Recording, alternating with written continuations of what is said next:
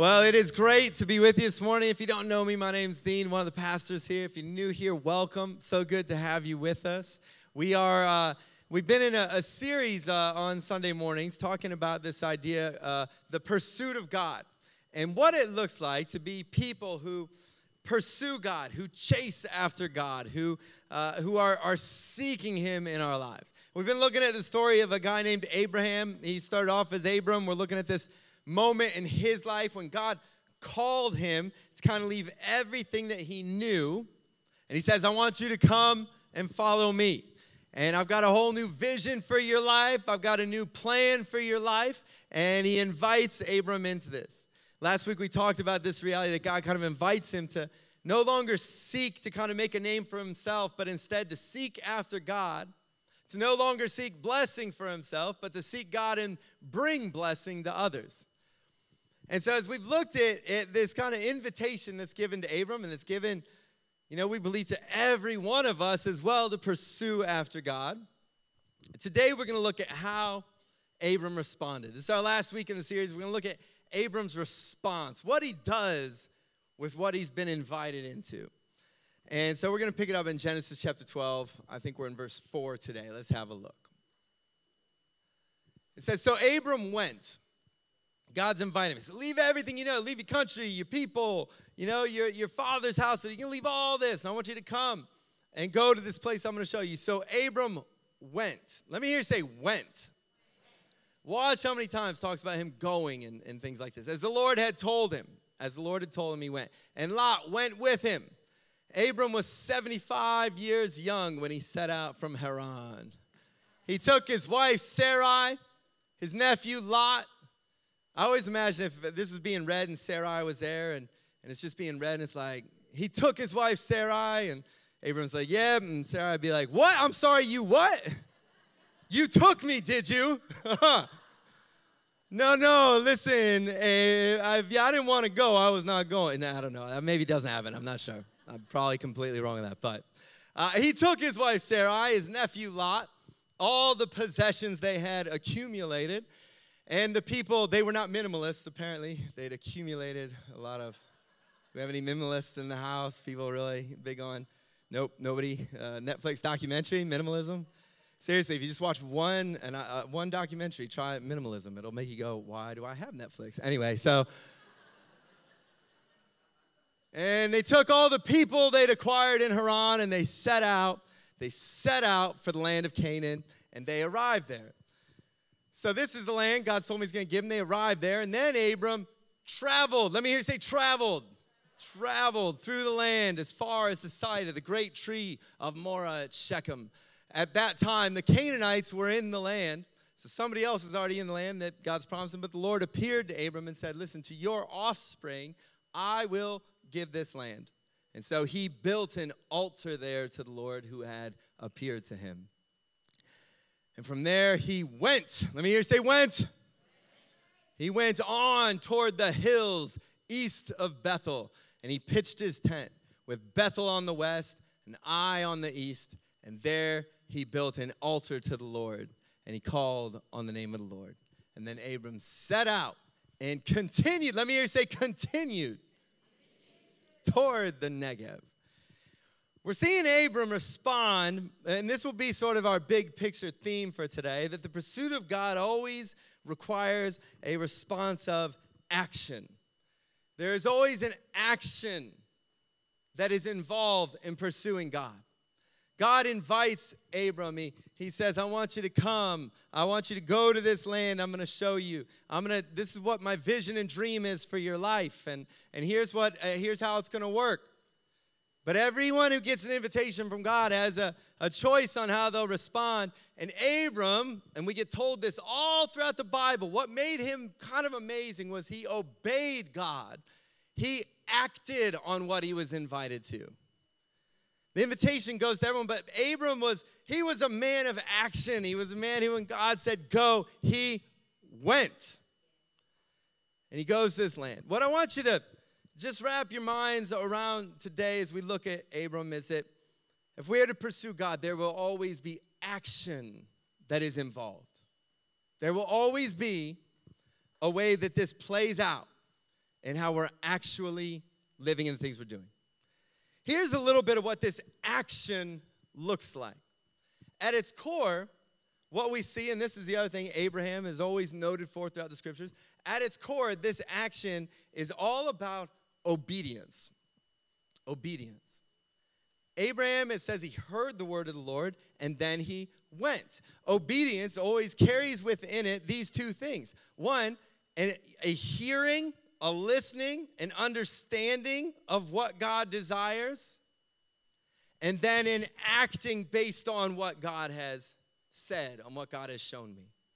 That I'm actually enacting, I'm, I'm moving on what God has taught me. Abram, what did Abram do? He went. God said, Go. Sometimes I wonder, and this is totally just made up sometimes, did God give this invitation to anyone else? Now that can mess with your theology if you, you know, sort of, I don't know. The point isn't, did he, but how many people does God invite to do things and be part of what he is doing in this world? The, the, the challenge, I think, for God is not that he's not sending out invitations, it's how many people respond in obedience and go when they are called. Abraham was a man of action. Can I, can I tell you something? What the pursuit of God must always have for us at its core obedience to God. And that requires, once again, these two things hearing from God and then acting on what I have heard and beginning to live into what God has shown me. For Abram, he was, the word he heard from the Lord, you know, God was giving him very distinct He's giving him a picture. You're going to go here. I'm going to give you land. Here's your part in my plan. But can I tell you something?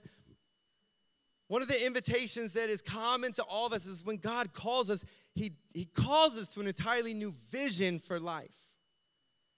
We see this for Abram. God flips the normal vision for life. Normal vision for life is me make my name great, me seek blessing for myself. We saw last week. God says, No, I've got a new vision for your life. You are going to be a blessing to others. It's a new vision for our life. We, if we are to follow God, we have to be able to hear His word, to know Him close enough to realize that, that we are invited into a whole different kind of life than the vision that is all around us.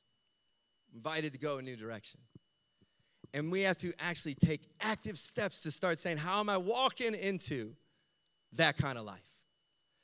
I was reading a, a, book for my course last week or two, and there's a story in there about a young Albert Einstein.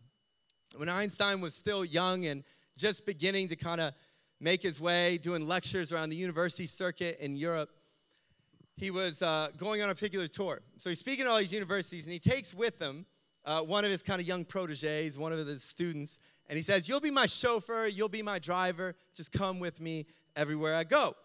So he starts going to all these universities, and he gives the same lecture every time. He gives this lecture on kind of the theory of relativity and how it relates to the structure of the universe. I know a lot more detail than that, but I won't bore you with, uh, you know, kind of unpacking all of it, and it might be a little complex anyway. But so he's going around, he's giving this lecture, and everywhere he goes, the chauffeur goes. So he just goes every every you know university after university, goes in, chauffeur sits there, listens to all these things. Everywhere he goes, he's giving the same one. Now again, Einstein's not really famous, so people don't actually all know exactly who he is. And it's not the internet age. No one even knows what he looks like. So both he and his chauffeur are getting kind of tired of the same thing time after time. And so Einstein says, Hey, I got an idea. How about the next place? You pretend to be me, and I'll pretend to be the chauffeur, and you give the lecture. And so they go to this university and they go through it. So the chauffeur, yeah, I'm, I'm you know, Albert Einstein, this is my chauffeur. And, and they, they switch places. And the, the chauffeur gets up and he delivers the whole lecture, you know, word for word, concept for concept, delivers the whole thing. Nobody's the wiser. You know, these two guys sitting there just like, ah, oh, this is so funny, all these things. But then something happens at the end that didn't happen at the other universities. The person hosting it says, Would we like to have any questions from the floor? And so now a, a, physics professor from somewhere stands up and is like, uh, yeah, you know, I just, uh, you know, had a question, and, and, he unpacks this, you know, incredibly complex question involving like quantum physics and the molecular structures and this. Again, I know all these things, but just don't want to go into them. And um, he unpacks this whole question, and now here's the chauffeur sitting up there, like, oh, you know, and Einstein's like, oh, and they're like, oh man, we're we're kind of in for it. And then the the chauffeur actually kind of compose himself for a moment and says, You know what? That question's so insulting, I won't even answer it. I'll let my chauffeur answer that question. so Einstein gets to answer it, and I'm sure about, well, we don't embarrass him any further. No more questions. It's a classic story. Here's the, here's the crazy thing. The, you see, in that moment, what got revealed, what got revealed once somebody asked a question was that You've heard all this stuff, but you don't really know it yet. Like you've heard it, and you can say it, and you can articulate it, and you can just parrot it. But there's a big difference between you and Einstein. Einstein knows this stuff. Einstein's actually lived into this stuff. He sat with it. He's worked his way through it. It's not just, you know, out there. It's something that's a part of who he is. Now, here's the thing about obedience this is that part with, you know, the line between really pursuing God and being transformed by God, the line that kind of separates, you know, what's, what is real and, and what is kind of just, I know about it, is are we actually living into it? Because it's easy to get all the right answers. It's easy to start to feel like, yeah, this is who God is, and I know all these things about Him. But if that is not matched with, and I live into that direction daily, I walk into that direction, then it very easily just becomes something we're paying lip service to. When the pursuit of God is about saying, I'm living into these things, I'm walking, I'm taking action, I'm hearing, and I'm adjusting my actions based on what I hear from God. I'm in His Word. I'm learning to listen to his leading. And then I'm acting on what he tells me. It's becoming part of who I am. It's changing me from the inside out. You know, the, the, this is kind of at the core of what it looks like. We actually have to obey what he calls us to. And, and the other thing you see in this little snapshot of Abraham is that pursuing God requires constant movement. Constant movement. How many times do we see Abraham? He went, he goes, he went onward from there. Abraham, we're not called to mirror his life as like sort of a, living a, a nomadic kind of agrarian lifestyle and wandering through the, the wilderness that he did. But I can tell you one thing we are very much called to say, as we look at this prophetic picture of what the journey of faith looks like, we have to be people, if we are going to pursue God, who are constantly moving. That we never stop and sort of get comfortable in one place. Like, yeah, I pursued God, I obeyed God, I made it this far, and this is pretty good. And then we kind of lose that space where we're actually continuing to move forward. You know, we often, if you read in the Bible, it, it Abraham's story is most famously kind of picked up from Genesis chapter 12. That's where these verses we just started are God's kind of call into his life. And but one of the interesting things is he actually appears just at the very end of the previous chapter, Genesis chapter 11. And what you see, we talked about how you know Abraham he grew up.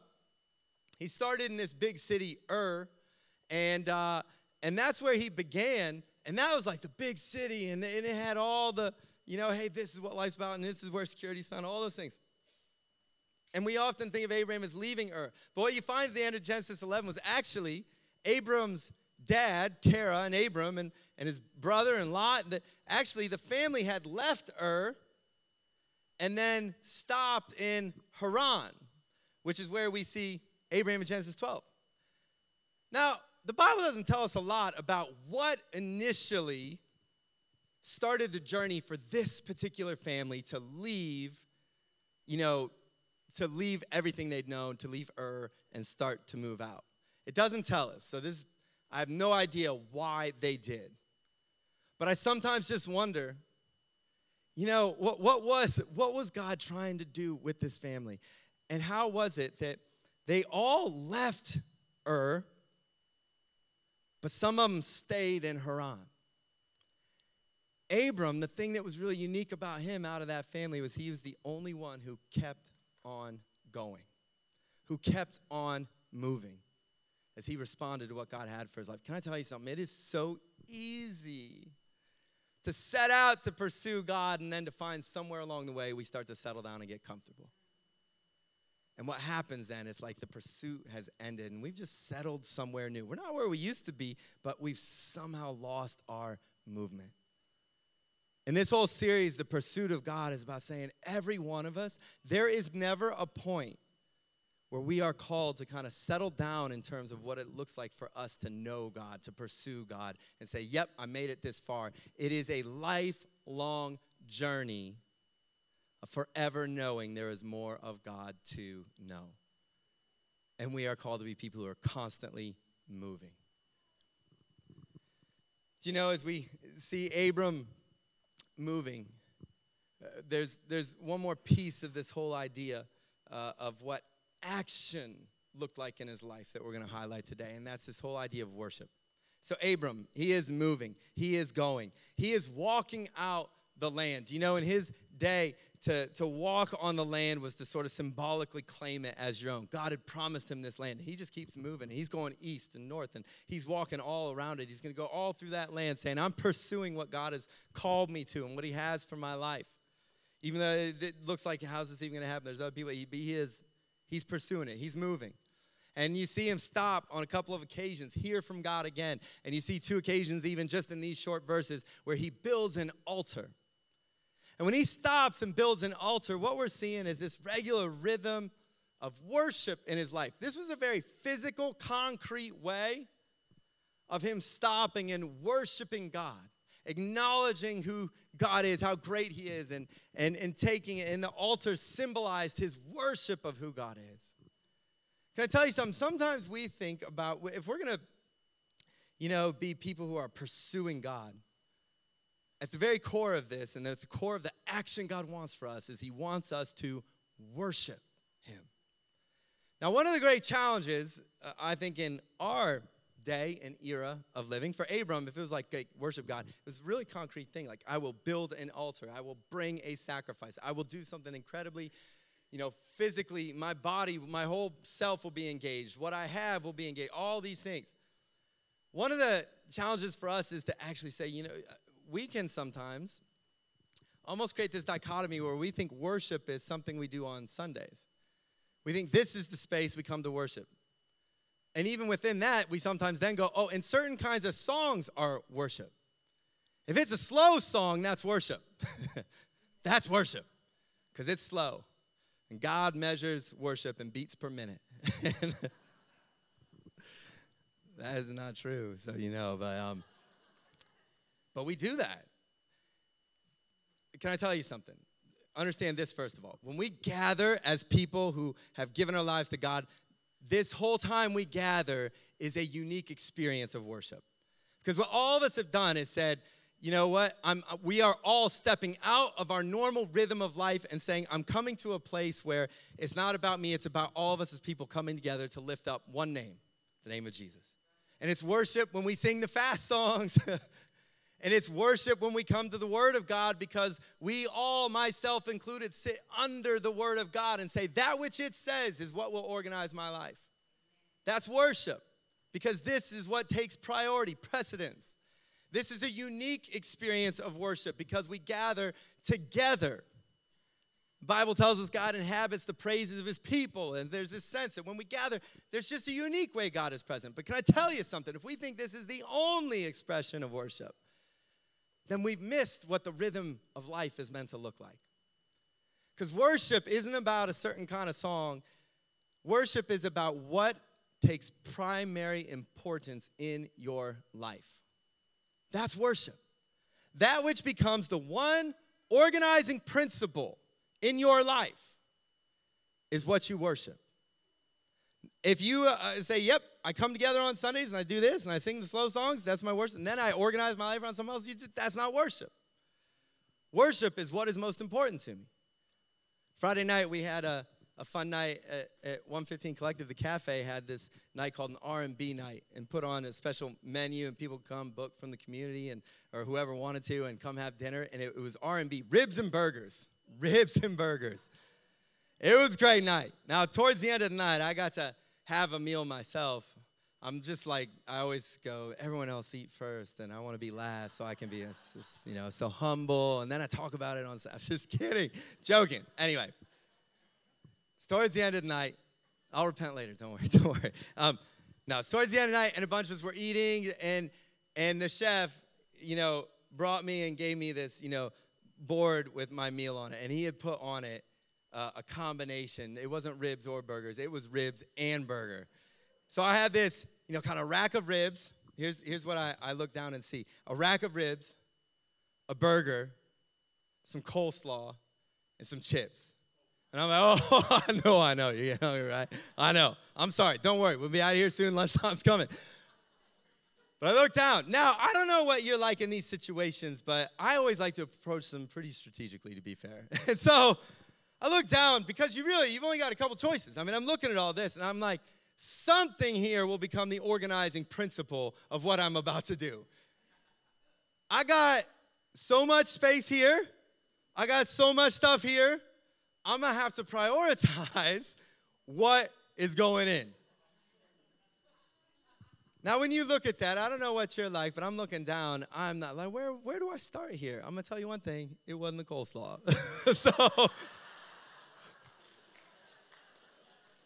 I mean, it looked like homemade sauce. It was beautiful, but that was not going first. I see the chips. You know what I know about those chips? Temptation. Chips are delicious. We all love chips. There's a reason for it. But they were a temptation sitting there threatening to take me from that which was most important, which you and I both know was clearly the ribs. So you got to make decisions. And I'm like, I'm eating these ribs. I'm just going through the ribs. A couple people said to me, You're, what, you still got that burger? I'm like, I'm not getting sidetracked by anything else until these ribs are gone. If there's time, if there's space, sure, I'll eat that later, but it's not going in first. That which becomes most important to us. This is, this, you know, this is life, people. This is how life works. There is, there is an array of things which vie for our attention, our competition, that, that suggests to us this is direction, this is a vision for your life, this is what you should spend your time on, your energy on, your focus on, this is where happiness comes, all these things.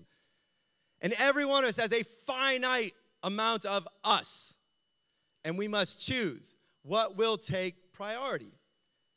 And I tell you what, what you do on Sunday is not what you worship, that which becomes the one organizing principle of your life. That's what you worship. And we get to come together and we celebrate God, but that which becomes the one organizing principle for our lives, that is worship. And the pursuit of God, what we see in Abram, what made him so unique? Why does Bible? It always says he was righteous because he obeyed God. He heard from God. He responded in obedience to what God said. He kept moving. He went wherever God would lead him his whole life, right till the very end. He never stopped and stayed still. He was always pursuing God. In fact, Hebrews tells us that one of the things about him is, and people like him, it's like they knew that this world was not their home, and so they were still looking forward. Even when they died, they were looking for the heavenly city with God as its architect. That's what it's like to pursue God.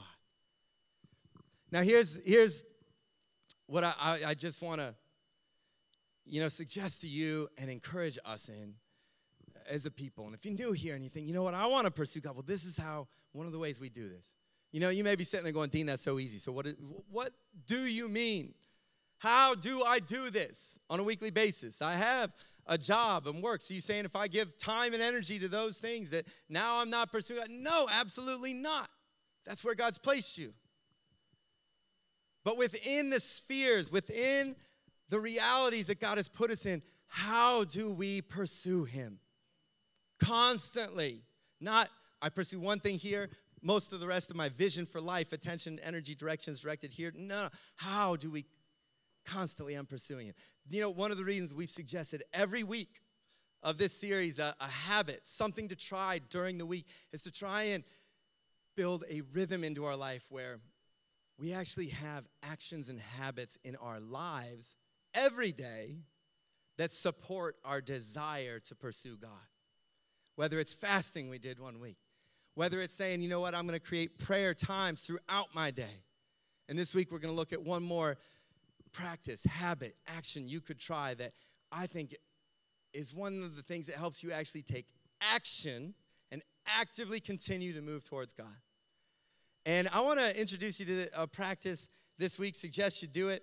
Uh, on Wednesday, you may want to do this one every day this week. Is a, a practice is called the daily review, or what's sometimes called the examen. This was created by a, a, a monastic guy named Ignatius of Loyola, and uh, and he's known as a really practical kind of theologian and, and monastic guy from back in the day.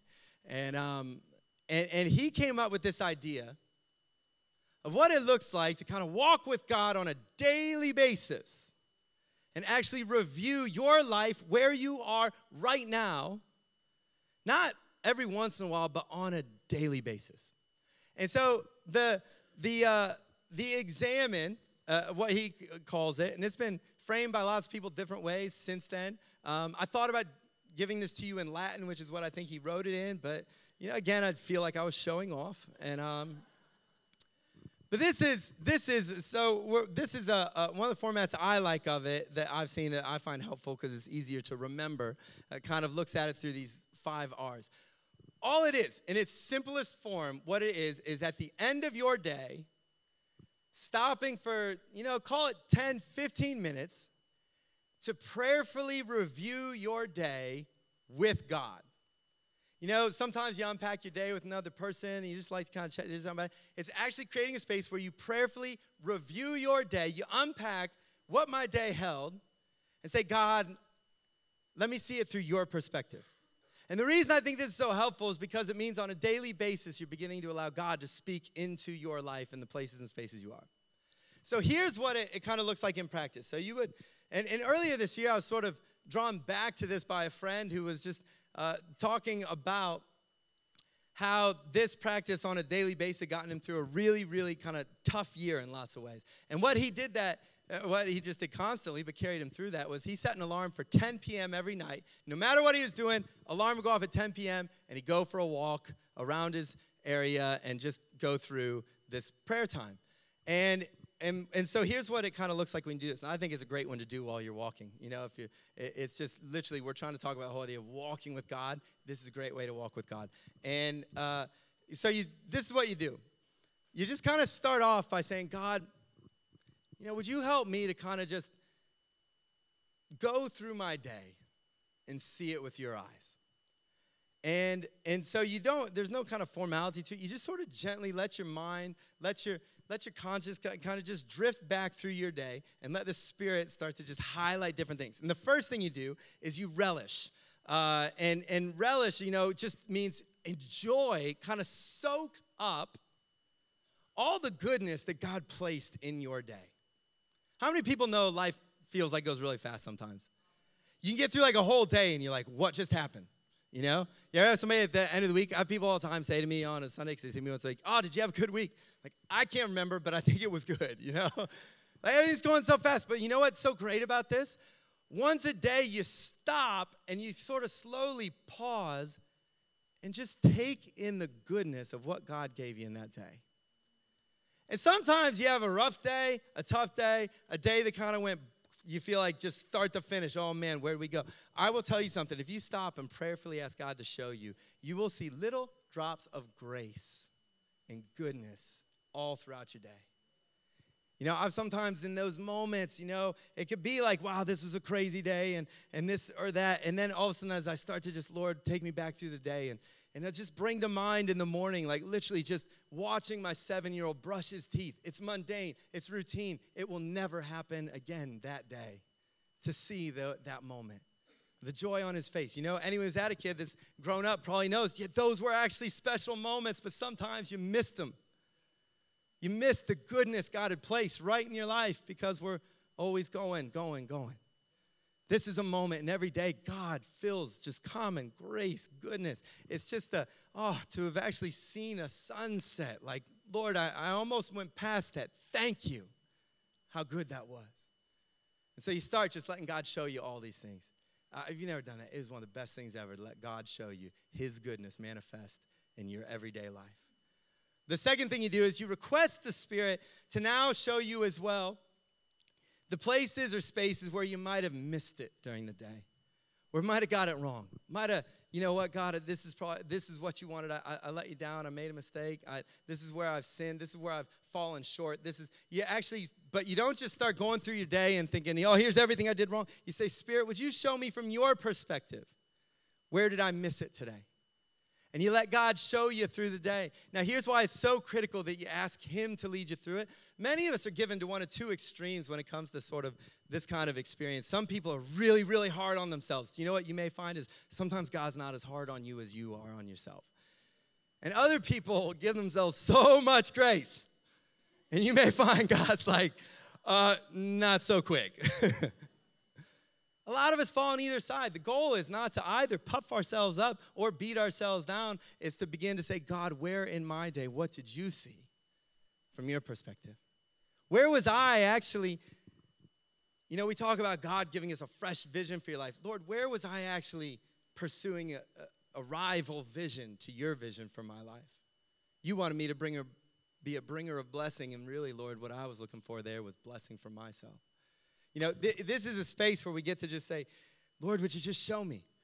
You know, sometimes He'll bring to mind, I know He does for me, He'll bring to mind a conversation that I had. And I'll think, yeah, I think I handled that pretty well, or, you know, negotiated or navigated that conflict no matter what it was. And, and he'll sort of say, you know what, you, you think you handled that well, but actually, let's look a little deeper, Dean. And he'll reveal something to me about my heart and what was motivating my responses and actually where I was. And I can say, ah, oh, you know what? I didn't even think about how that person might have just felt on the other end of that. And, it, and it's not from a place, oh, gee, how bad. It's, oh, Lord, I'm sorry. This is what repentance is. It's then to say the next part as we review that day to repent and say, Lord, I'm sorry. I ask your forgiveness. I didn't, I didn't live into, I didn't obey, I didn't live into your vision for my life. Would you, I'm sorry. Would you forgive me cleanse me so I can just walk more closely with you tomorrow? And then as well, you go, if, if there's someone else involved who is hurt because of of my actions, then I make a plan to say, here's how I'm going to make that right. Here's who I need to talk to. Here's what I got to do to make sure I've, I've, I've, followed what now God has prompted me to do. And, and I tell you, sometimes I think as if, if, if you're a, a follower of Jesus here, sometimes I think this is one of the areas of our lives where we don't always have the actions in place and the habits and rhythms to regularly allow God to show us where He wants to make some adjustments where, where we're kind of missing the mark. And the more we do this, you know, maybe sometimes we think, oh, geez, I don't know if I could do that. Can I just tell you something? Or if you find yourself sort of feeling, oh, I don't want to, I already know it's so bad. I don't want to even go there. The great thing is when you do this with God and you're cultivating His voice in your life, He is so much more gentle than you could ever imagine. And we can sometimes not be gentle to ourselves. He is always gentle with us. The Bible tells us it's His kindness that leads us to repentance. And as you place yourself in His hands, He'll, he'll show you some stuff you may not have wanted to see. But He does it with such gentleness that it just leads you to repentance the desire to do that. And so then you repent, you ask forgiveness, you make it right. And then the last part of the day is you resolve to live better tomorrow. You actually say, Lord, tomorrow, would you help me? You know, today I missed it. I was living out of this kind of position or place, or that's where I was. Tomorrow, would you help me to walk in your ways, to keep on moving, to be obedient? You look forward sometimes to the next day and you think, you know what? I know this is what's going on tomorrow. I know this is what my day is going to look like. I know these could be some of the challenges I might experience. Lord, I want to pray right now that you would go ahead of me and before me and carry me through those and lead me. And it's such a great way to finish one day and look expectantly to the next by uh, inviting God already into those spaces, saying, I want to be able to walk with you. I, I love this practice because I think it can be so challenging sometimes to say, what does it really look like on a daily basis to pursue God? To actually say, no, Lord, your way is what's most important in the midst of all the different things we have going on, but to say, Lord, I want to walk with you. I want to I want to pursue you. I want you to speak into my life. I want you to lead me onward. I want you to show me the goodness. I don't want to miss your grace. And I, I want to let you show me where I need to make some changes to step more and more into the things you have for me. And Lord, I'm, I'm seeking you for tomorrow, and I want to walk with you tomorrow. I want to keep on moving. one of the hardest things is to keep on moving. Abram heard, he obeyed, he went, and he kept on moving. This is what it looks like to pursue God. We never we never find him to the point like, yep, that's it. There's no one. No, we constantly continue to seek after him. I want to encourage you this week that there'll be a whole guide about that on the app. I want to encourage you maybe to go on there Wednesday, sort of been our day for this. You do it Wednesday night. encourage you maybe do it every night. What you'll find is you do it kind of sort of by the, the formula a couple times, it starts to become part of you. And the great thing is, it can begin to become a great way to pray. You know, sometimes you may just be on your way home from work and you just say, I'm turning off the noise and the radio, and Lord, I just want to pray through the day. And maybe you go home and you go for a walk. But it starts to become a, a real simple, easy rhythm to invite God into every day to walk with Him. You know, this, this week, the, the nature of this series in the pursuit of God, one of my hopes and, and dreams is that this will be uh, all about encouraging the hunger in us, not to pursue God on Sundays, but to pursue God every day. And to come together as God pursuers who gather on Sundays because, man, we get to worship Him together in song and word, come under it. It's just a unique way to worship Him. It's a unique way to celebrate the God we've been worshiping all week as we pursue Him. And I hope you'll maybe respond to that invitation just as Abram did. Say, Lord, I want to pursue you. Would you stand up where you are? I'm going to pray for us today. And as we bring this series to an end, I want to pray uh, in particular.